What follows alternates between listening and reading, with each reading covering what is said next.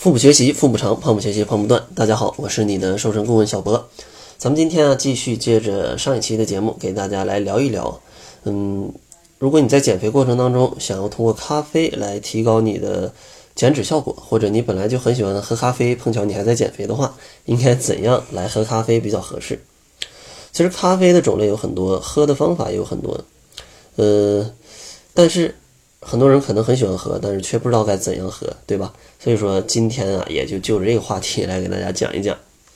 呃，今天想讲的第一个点呢，就是如果你在减肥啊，想喝咖啡的话，尽量选择黑咖啡，因为黑咖啡它含的热量是非常非常小的，一百毫升的这种黑咖啡或者是轻咖啡，它所含的热量也就一到一到三卡啊，一到三大卡这样子。而如果你喝别的咖啡呢，比如说拿铁。是吧？拿铁这个黑咖啡加点加点牛奶，一百克这牛奶的热量差不多是得有六十大卡左右了，得有六十大卡左右。所以说呢，这个热量一下就高了一点。当然，你放一点纯牛奶，问题不大，问题不大，因为纯牛奶也是一种比较健康的食物。但是如果你要去喝一些，嗯，在其他种类的咖啡。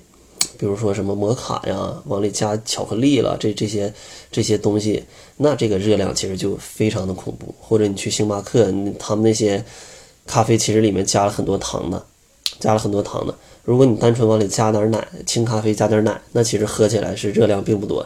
但如果你为了调味里面加了很多糖，像星巴克那个那么甜，那其实这个热量就不太适合减肥人群经常来喝。偶尔一周喝个一回，那其实问题不大。但你如果喜欢喝咖啡到每天都要喝，那建议还是黑咖啡或者就是加一点点奶，这样问题不大。然后第二个需要注意的呢，就是尽量在上午或者是饭后来喝。嗯，为什么在上午喝？因为咖啡有一些提神的作用啊，你喝完了之后可以让你比较精神。但如果你在晚上喝，喝完怕你睡不着觉，对吧？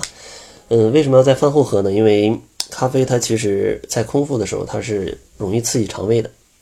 我自己也试了一下啊，我空腹的时候喝了一杯黑咖啡，喝完之后感觉我的心跳很快，心跳很快。但是饭后喝就没有问题。的确，它确实会对人体有刺激，它对人体有刺激，所以说最好在饭后来喝。然后第三点呢，就是如果你想提高运动的燃脂的一个效果，你可以在运动前的一个小时喝一点。因为咖啡进入人体啊，到被完全吸收大约需要三十到，呃一百二十分钟的时间，在运动前的四十到六十分钟喝呀，可以帮助人体把运动效果达到最大化。